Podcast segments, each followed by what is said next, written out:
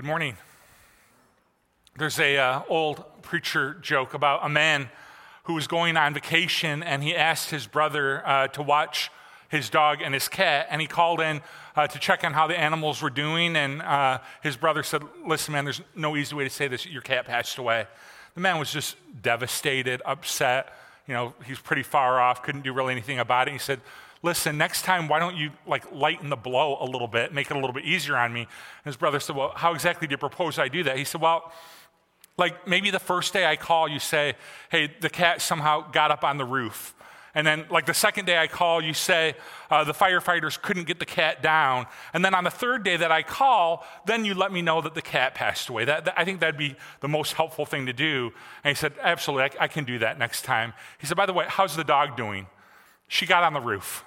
Um, and so, bad, bad news is certainly uh, hard to take. And 2020, man, I mean, just 2020. Uh, it, it's, it's been a year that has been full of, of bad news, going to your favorite news site or watching uh, your favorite TV program or uh, reading newspaper for those of us that still do that.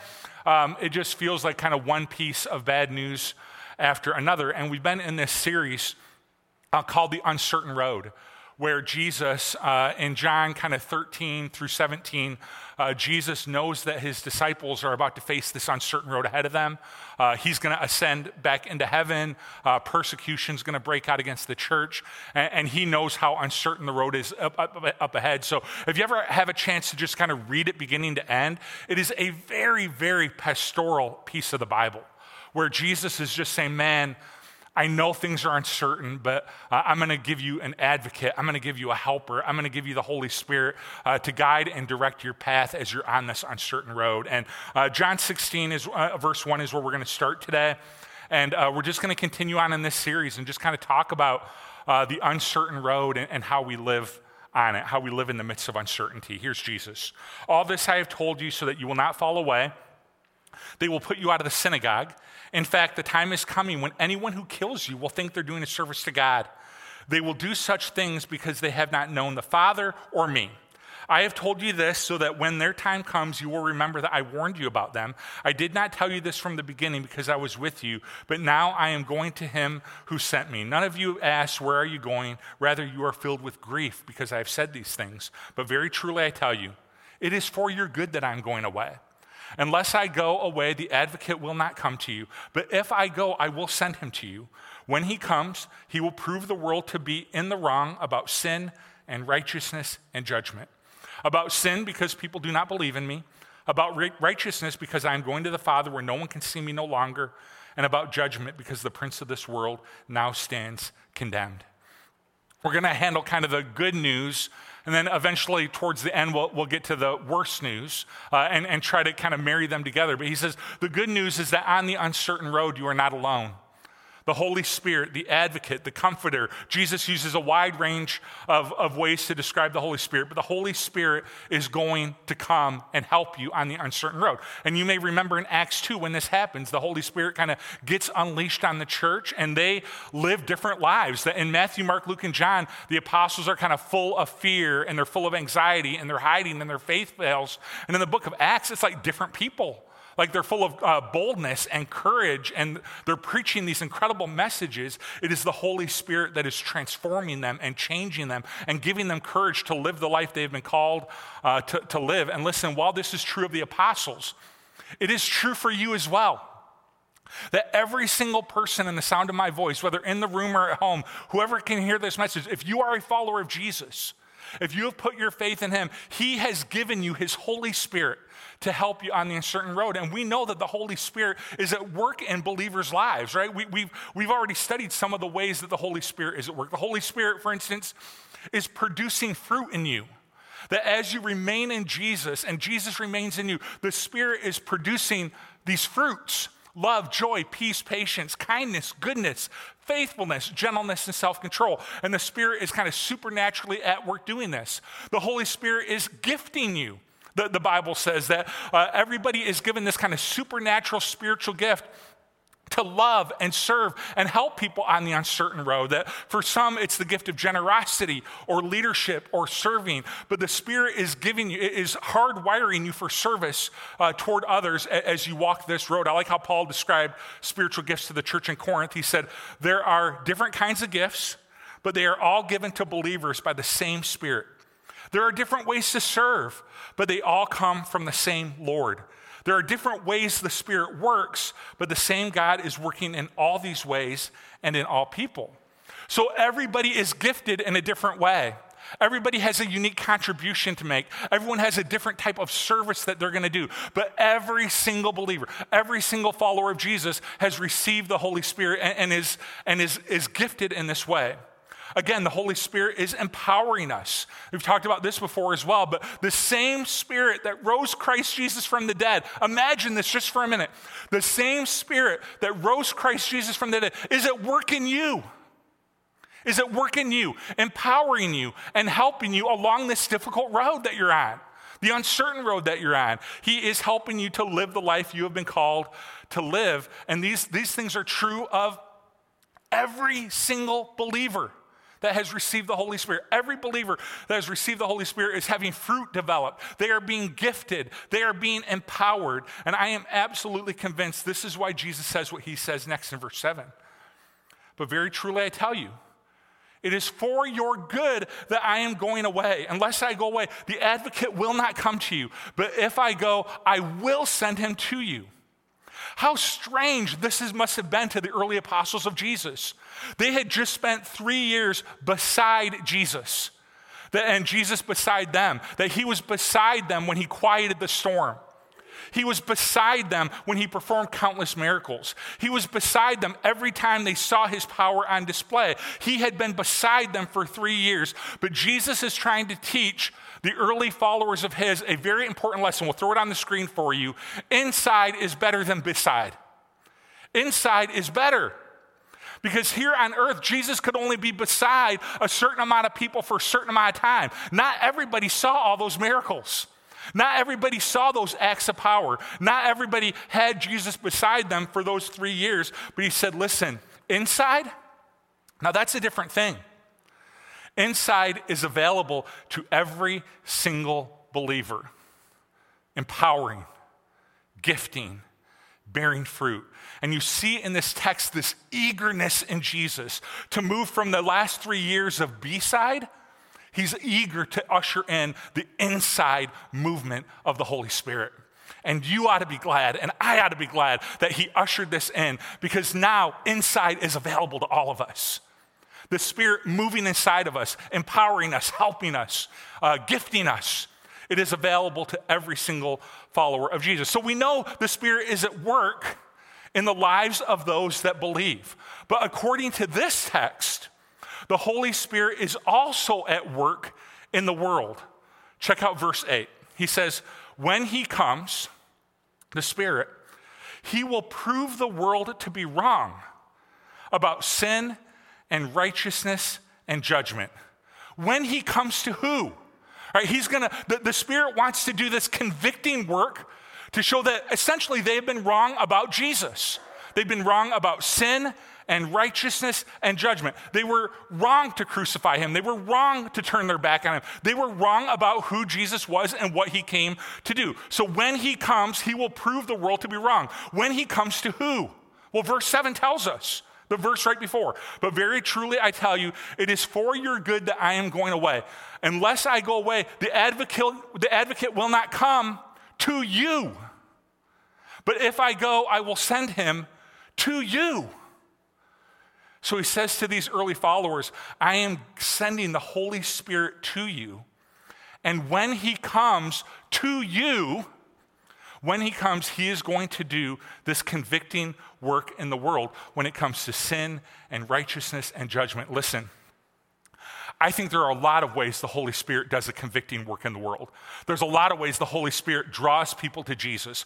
But one of the primary ways that the Holy Spirit does his convicting work in the world is through the lives of people that have already received the Holy Spirit. It is through the lives of followers of Jesus that the Holy Spirit accomplishes this convicting work. And so, what I want to do is, I just want to cast a vision for you, especially if you're a follower of Jesus. I want to cast a vision for you of what life could look like on the uncertain road and how the Holy Spirit could be using you. The Holy Spirit could be using you to demonstrate to the world that they've been wrong about Jesus, that they've been wrong about His grace, that they've been wrong about his righteousness, that they've been wrong about his lordship. The Holy Spirit can use you in this process. So let's take these kind of one by one, all right? The Holy Spirit wants to see the world proven wrong. I know that's kind of a a jarring way to say that in, in our current day and age, but it's Jesus' words, so we're going to use them, all right? I'm not up here to use different words than Jesus used, right? He wants to see the world proven wrong about sin. So let's talk about what is kind of the Jesus way of viewing sin. That, that sin, if you wanted to define sin the Jesus way, sin is just, it's an archery term for missing the mark. So anytime you miss the mark, uh, Jesus w- would say that sin. Later on in this text, he says the ultimate example of this missing of the mark is not believing in him. So the question becomes what is the proper way, the Jesus way to view sin? And I, th- I think there are three words I want to share with you real quick. One is convicted. That sin is something we should feel convicted about.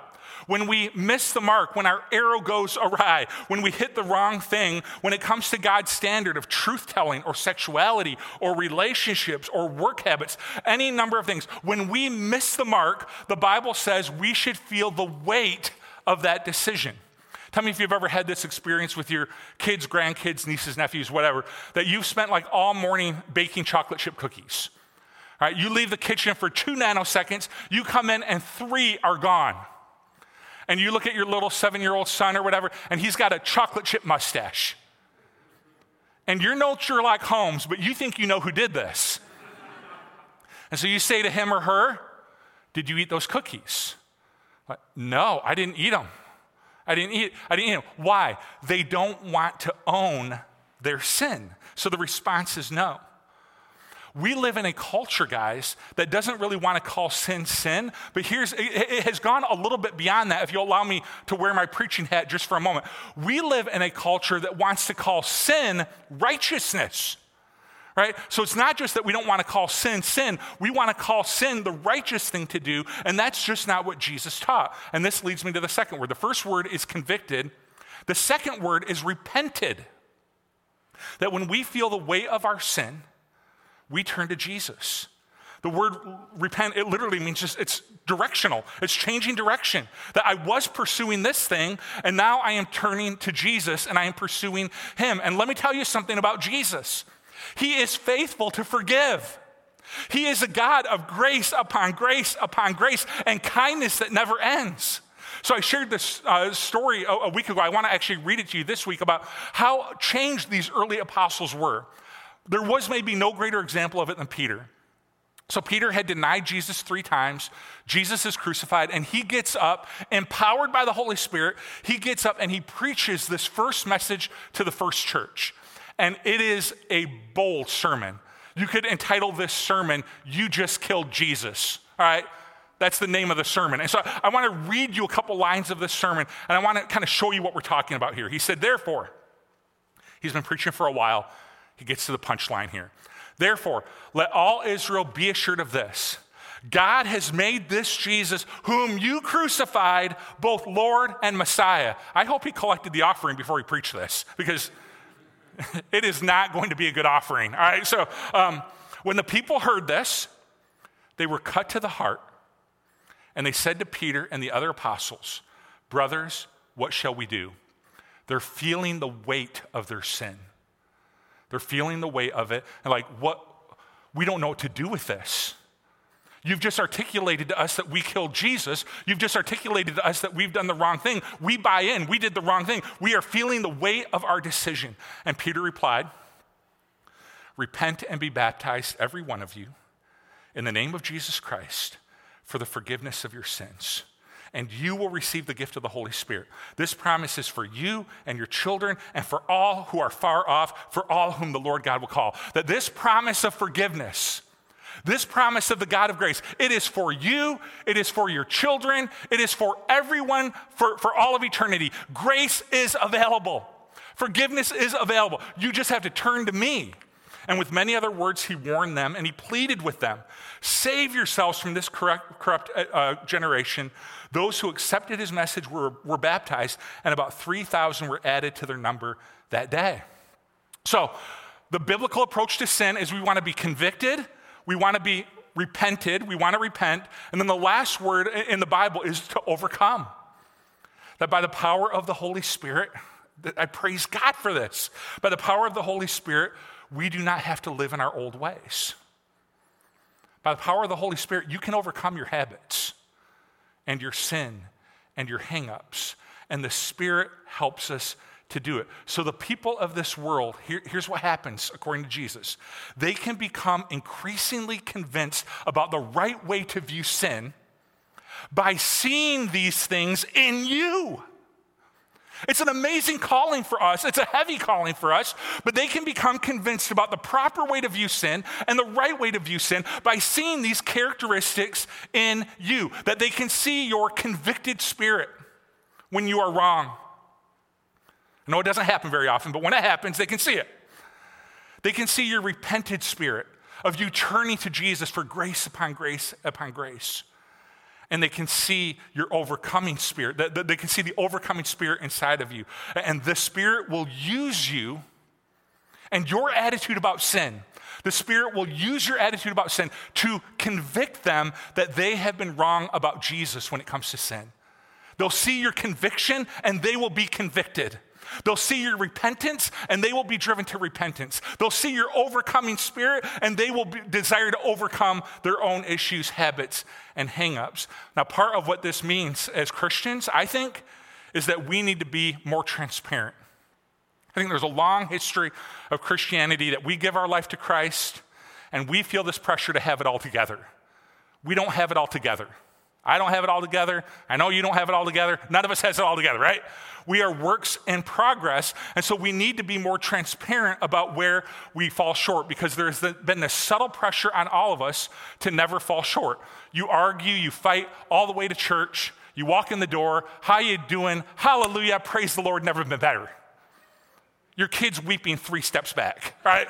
So none of us has it all together. We all fall short. And when we choose transparency, I believe we give the Spirit an opportunity to work in the people's lives around us, to say, man, I am convicted, I am repentant, and now I want to overcome.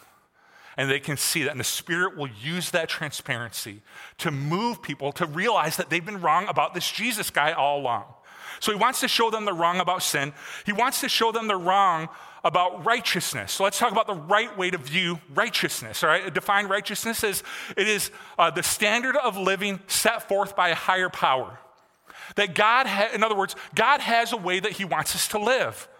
And part of the reason our culture has gotten so turned around on righteousness, uh, uh on sin, is because we've lost sight and we've uh, lost sight of God's righteousness, that He has a standard in terms of the way He wants us to live. Paul, uh, the Apostle Paul, I think articulates this beautifully in Romans chapter 1 when he talks about the danger of sin.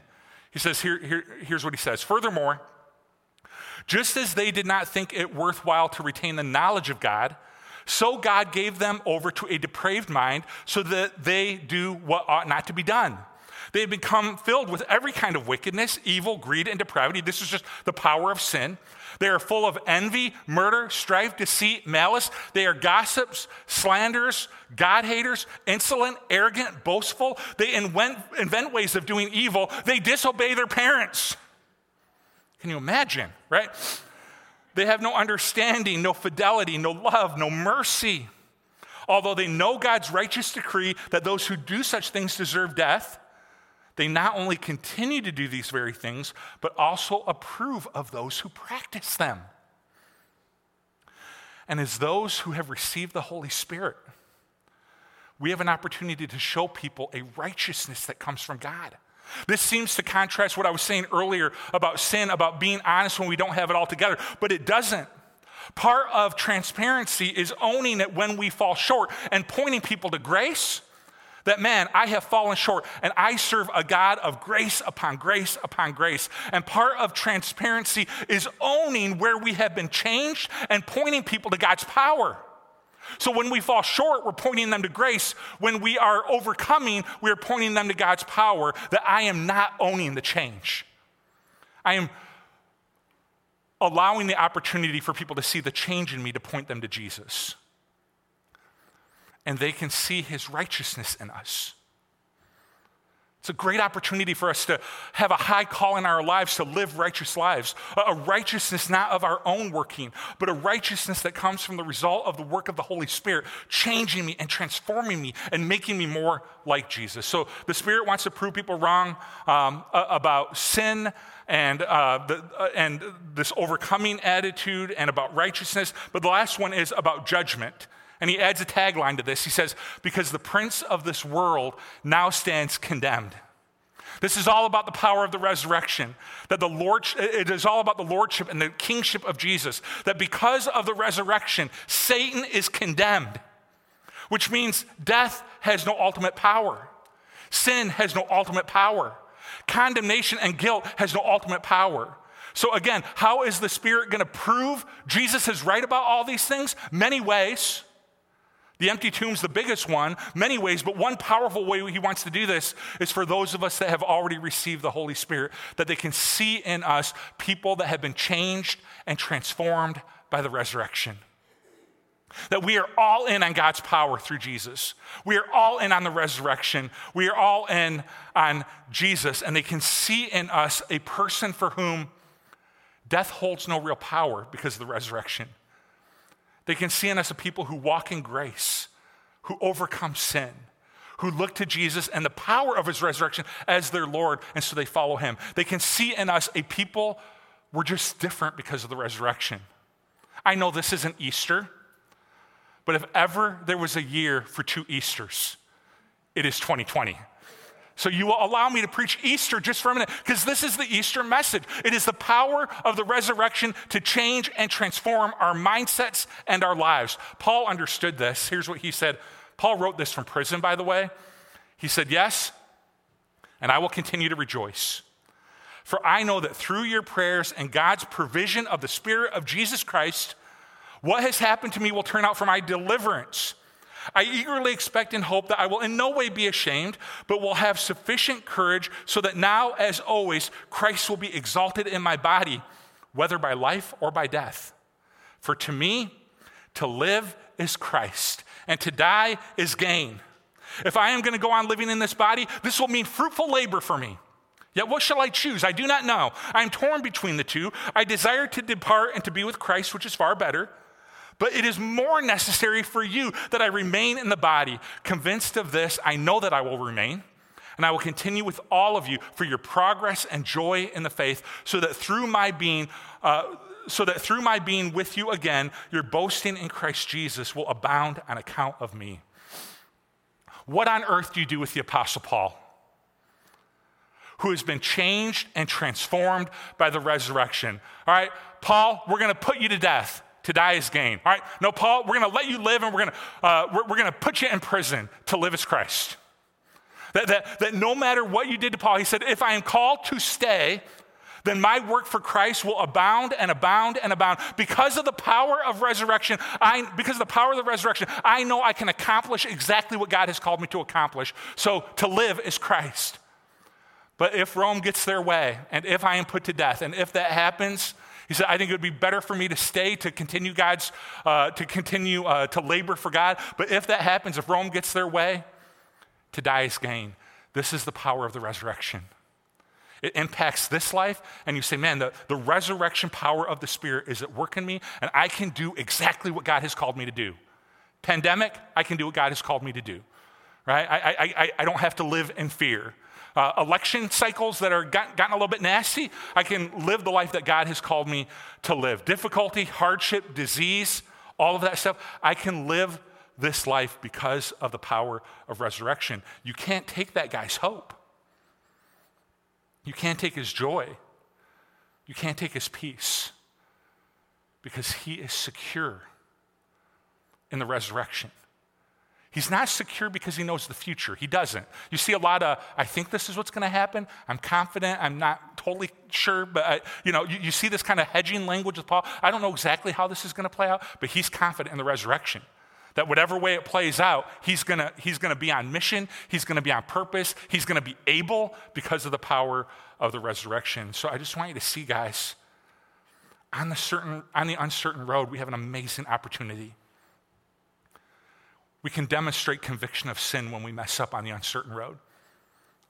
Um, I think there have been times where we've all messed up during the pandemic, and, and we, can, we can demonstrate conviction, we can demonstrate repentance. On the uncertain road, we can demonstrate righteousness, that God has called us to live these righteous lives, and we can demonstrate that on the uncertain road. Not our righteousness, but the one God has given to us through His grace and by the power of His Holy Spirit. And we can certainly, on the uncertain road, demonstrate our hope and our confidence in the resurrection. Now, listen, it's the Holy Spirit's job to convict, but I'm telling you, He often uses us to accomplish that goal. So let's play our part well. And I think understanding everything we just did, I think this will help us to understand the front part of this passage. So let's go back to that real quick. Uh, verse 1 All this I have told you so that you will not fall away. They will put you out of the synagogue. In fact, a time is coming when anyone who kills you will think they are offering a service to God. They will do such things because they have not known the Father or me. A lot of times I've read passages like this, maybe you do too, where I'm like, what is their problem? Christians are some of the nicest people I know. right? They're, they're, you know, the fruit of the Spirit is love, joy, peace, patience, kindness, goodness, faithfulness, gentleness, self control. It's like, you know that guy with all that joy? Let's put him out of the synagogue and kill him.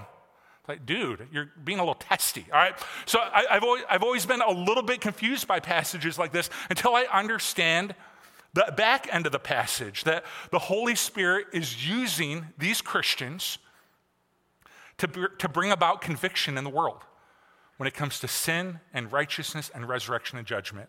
And the truth is, no one likes to be convicted, and no one likes to be proven wrong. And the end goal is that repentance will come. They'll realize they were wrong about Jesus and turn to Him. But if repentance doesn't come, guess what usually comes instead? Anger. And who are you going to take your anger out on? Jesus is ascended into heaven and is at the right hand of God. You can't really be angry at Him, right? He's, he's up in heaven. So you take your anger out on His followers.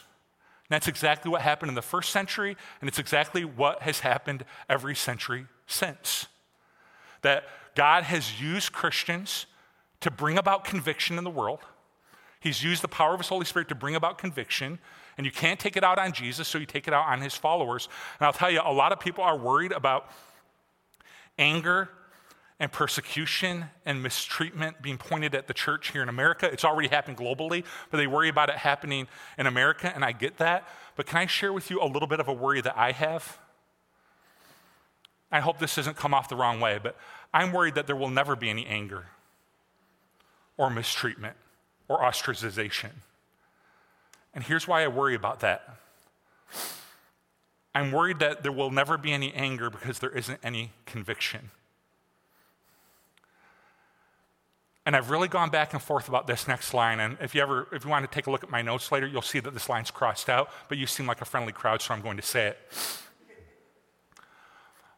I worry that there's no anger because there's no conviction, and there's no conviction because there's no difference in the American church. And God wants to use us to bring about conviction. And my prayer for us my prayer for me, my prayer for you, is that we'd be different. And that people would see in us a joy and a hope and a peace in Christ Jesus. That we would demonstrate conviction and repentance, and that we would be empowered by the resurrection, and that people would be, yes, convicted by it, but another way to say it is that they'd be inspired by it. And they would see that maybe they, they would see you. This is a high calling. They would see you and they would see me, and they would have this thought maybe I've been wrong about Jesus when they see you.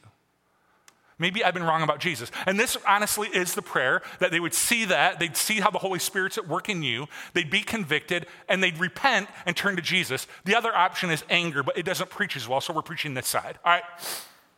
That they'll see you and they're like, I've been wrong about Jesus.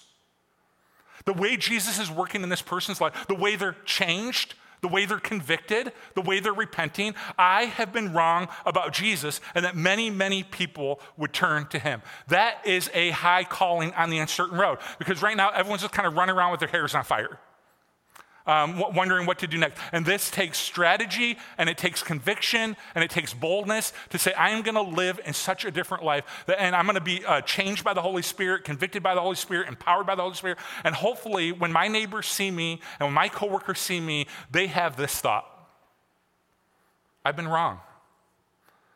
I'm going to give Jesus a second, third, fourth look. I'm going to give Jesus a different look because of the way you lived. Isn't that an amazing calling? What, is, what if what we think is bad news? So, persecution historically would be categorized as bad news, and I agree that it is. But what if we, we, what we typically think is bad news becomes the thing that God uses to accomplish his mission? And so, we, in our humanness, we would say, man, that's bad news. A worldwide persecution, like is described in the book of Acts, worldwide persecution, that is bad news. But what if that was the thing that God used so that people would look at Christians and this happened a lot, that they looked at Christians during the persecution. I've been wrong about Jesus. The way they're handling the persecution, the way they're managing their life, the way they're managing their family in the midst of crisis, that's supernatural. Maybe I've been wrong about Jesus. No one would ever describe a pandemic as a good thing. Nobody would ever, you'd, you'd be uh, foolish to describe a pandemic as a good thing. But what if there's an opportunity in here for your neighbors and your friends and the people you love to look at you and say the way they've handled this pandemic, the way they love their family, the way their faith has been unmovable, the way they've conducted and carried themselves online. What if there's an opportunity for, here for people to look at you in the middle of a pandemic and say, Perhaps I've been wrong about Jesus. Wouldn't that be an amazing thing? It does require us to be different, though. And, and, that, and, that's the hard, kind of bold truth is that, that maybe some of us are realizing that, man, I've been a little bit angry. I've been a little bit henny penny. Um, you know, I've been a little bit of these things. It's like, man, Spirit, would you help me to live the life you've called me to live so that the people around me can say in the middle of a pandemic, they're different. They're different. Maybe I've been wrong about Jesus. Let's receive communion together. It's under your chair. What I want to do is I want to pray for us.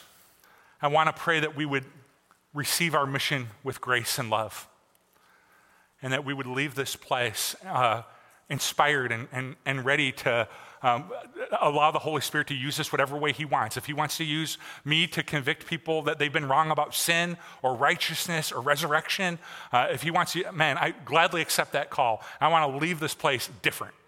I want to leave this place that, that the difference is palpable and the difference can be seen. And that they don't look at me and say, man, that, that dude's a rock star. That they don't, I, I never want them to have that thought, that that dude's a rock star. I want them to look at me and, and think, perhaps I've been wrong about Jesus. Perhaps I've been wrong about Jesus. And it's a high calling and it's a big calling, but empowered by the Holy Spirit, each and every one of us can do it. So I want to pray. I want to leave a little bit of time for you to thank God for his calling on you, to thank God for his resurrection, to thank God for his grace poured out through his death and through his blood. Uh, and then after a few moments, I'll kind of come back in, we'll close out the prayer, and then we'll receive communion together as a church family. All right, let's pray. Heavenly Father, we thank you for your calling. Your plan has always been to give the Holy Spirit, and then the Spirit would convict the world. I really believe we're a part of what you want to do in this world. You just want to show people that they've been wrong about your son Jesus. And you want to use us to do it. Thank you. I pray we would accept the calling with humility and with grace, and we would realize that it's not, you've not placed a calling on our life to do the convicting. You've placed a calling on our life to be used by the Holy Spirit. So I pray that we would have the right attitudes about sin and about righteousness and about resurrection and judgment. That we would understand you're Lord, you're full of grace, and you're empowering us, and that people would see in us something different. These prayers and requests we lift up to you. His blood poured out. May we be changed by this message that grace is available, that the tomb is empty, that the power that rose Jesus from the dead is at work in us.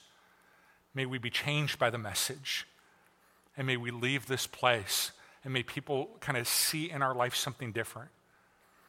And have this thought. That's been praying ahead of this thought all week long, that they'd have this thought. Perhaps I've been wrong about Jesus. Perhaps I need to look at him again. And they have that thought because of you. And my prayer, and because of the Spirit's work in you, and my prayer is that we would have amazing conversations this week surrounding this. And that people would flock to Jesus who hadn't really given him a second thought before, but they'd flock to Jesus because they know he's faithful to forgive. They know his spirit is powerful. They know his resurrection is real. And they, too, are forever changed just like you. God bless. Have a great week.